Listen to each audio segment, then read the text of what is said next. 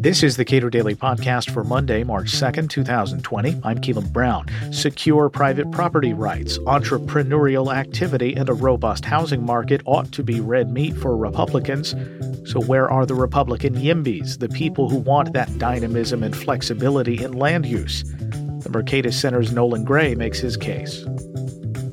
The average YIMBY is probably a young urban professional, somebody who probably had to move to a city for work uh, and regionally, you know, in the Bay Area, these people mostly work in tech. Um, or in uh, New York, these people might be in finance or tech or in a whole bunch of different fields. Uh, but they've been brought to cities by work, uh, and they've been shocked to find at how unaffordable uh, rents and homes are. Um, and so they've been kind of galvanized by this issue. So, uh, as as far as their politics go, what are, what are they typically? Yeah, so in, in general, YIMBYs uh, tend to be Democrats, uh, would be my guess. Um, you know, most of them are, are probably fairly progressive on a uh, range of issues. It, it, it's partly a function of, you know, these being the kind of people who are attracted to cities are generally inclined to those kinds of politics. Um, but, you know, partly a function of people who get interested in housing generally are more on the left. Why are they I, I understand if if you live in a city you work in a city there's a good chance that you're going to be uh, left of center um, but why aren't why are there so few republican or right wingers who are yimbys yeah well, that's a good question. That's something that we we ask in the piece in, in city journal because uh, at least on paper this seems like a slam dunk issue for traditional kind of conservative values um, the housing shortage in most cities is perpetuated by overregulation. Uh, policies like uh, zoning or um, excessive permitting review or excessive use of preservation or environmental regulations that are otherwise well meaning. Um, and so, a conservative perspective on this might be you know, we should expand property rights and allow people to do what they want with their property. If you own a single family home and you want to subdivide it and turn it into multiple apartment units to try to address the housing shortage, and to collect you know rents, um, you should be allowed to do it. Um, there's also an economic opportunity angle here in the sense that what you have right now is in many cities where housing is so scarce, rents are going up. And this is making it such that many working class and middle, middle class families can no longer afford to be in cities where the best jobs are and the highest incomes are. So they're having to do one of two things. They're having to move far outside of the city and, and have these hellish two hour commutes, uh, which is common in California, uh, or they have to move to a region and basically take you know uh, a pay cut or or not have the kind of opportunities that they might have had uh, where they originally lived. Um, and so, from an economic opportunity, from a property rights, from an economic freedom perspective, this should be a slam dunk for Republicans. My sense is that Republicans aren't turned on by this, mostly because they represent areas where the residents already own homes. Uh, so, this is not necessarily affecting them. And to the extent that it's affecting them at all, it could show up in rising home values because of this artificial scarcity perpetuated by regulation. And so it's to their benefit. Or they're just in rural areas where the nature of the problem is different. So, to the extent that housing affordability is an issue in many rural areas, it's often a problem of poverty, uh, which might not necessarily be best addressed by uh, a boom in new housing construction. Certain, certainly wouldn't help. But um, so I think it really comes down to the politics of it. For people like Bernie Sanders, um, who uh, is as far as of as of this moment the leading candidate for president on the Democratic side. He wants to put a 25% tax on flipping houses, essentially, uh, a, a 2% tax on homes that are vacant for some length of time or in you know investment properties. He really wants to tax uh, people who are doing housing as uh, an investment. Mm-hmm. That doesn't that seems to go against uh, you know what his city dwelling fans might prefer. Yeah, you know, I think that that right now in in many cities you have really a mounting crisis. Um, and a lot of people are feeling it very directly. And there's, you know, a question of how are we going to address this right now? Uh, and I think one kind of you know track that people go on is well let's address some of the symptoms of the crisis. So you have proposals to try to cut back on uh, investment in properties or you know there's a sort of a myth of all these vacant units that are just sitting and they're owned by investors and if only we could get them out of investors hands and get them to renters and homeowners that would help. You know these things they at best they might help on the margins. They might address symptoms. At, at worst they you know they could actually make the crisis much worse. Um, i think why you have this uh, bipartisan interest growing uh, in the YIMBY cause is that it's trying to get you know to the to the core of the issue, which is that not enough houses are being built in the places where people most want to live. Who's getting this right uh, as uh, office holders in either cities or states? Well, the, the frontier right now is probably California. Um, State Senator uh, Scott Wiener is, of course, advancing a number of pieces of legislation to try to nudge cities or uh, place uh, certain conditions on what cities can and can't block, trying to get them to build more housing, uh, especially in job rich areas, uh, in areas with high quality schools, and areas with easy access to uh, transit.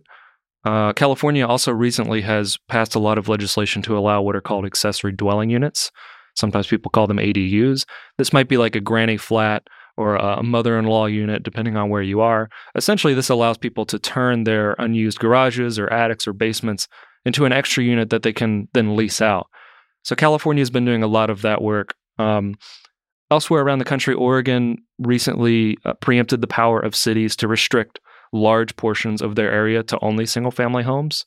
So, in most American cities, roughly 70 to 90% of the city, you can only have a single family home. You can't have a duplex or a fourplex. You can't have any apartments, anything of that nature. And so, of course, that imposes a pretty significant restraint on the amount of housing that can be built. So, Oregon essentially said that cities can no longer uh, institute that type of zoning. And they followed uh, Minneapolis in doing this. Minneapolis recently rewrote their comprehensive plan, which guides uh, how the city is going to grow over time uh, and essentially said, we're going to stop, we're going to remove these uh, sort of historically uh, inherited restrictions on the housing market and allow for more new small scale housing developments to, to spring up. How much of the problem uh, with respect to the housing crisis in in uh, densely populated parts of the United States? How much of that is that even if you're a, a well-meaning politician who understands the uh, urban economics, um, that any solution that you would impose would take years to really bear fruit. You know that that is a that is a big concern. Um, there's been a lot of research coming out recently on the immediate effects of new units, uh, and of course, this is highly contested within the literature.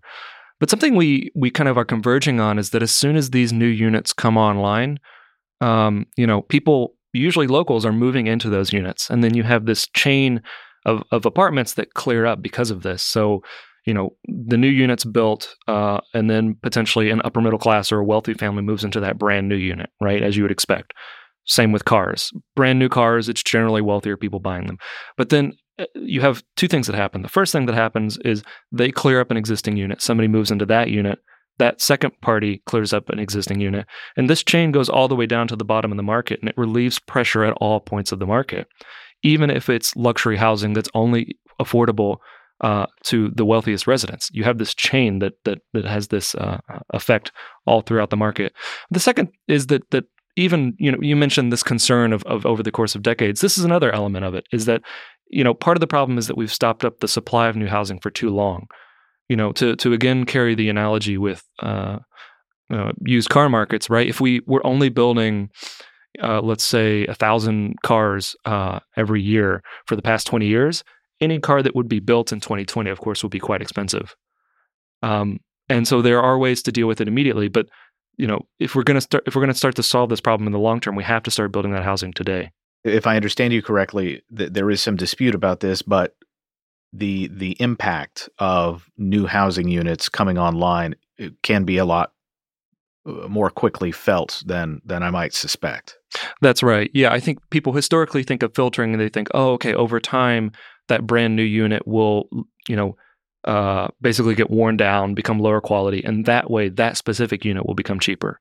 That's one way to think of filtering, but another way to think of it is that in real time, the people who move into that unit are vacating an existing unit. And that happens all down the market. And that relieves pressure, that relieves the uh, amount of demand that's being placed on any given existing unit.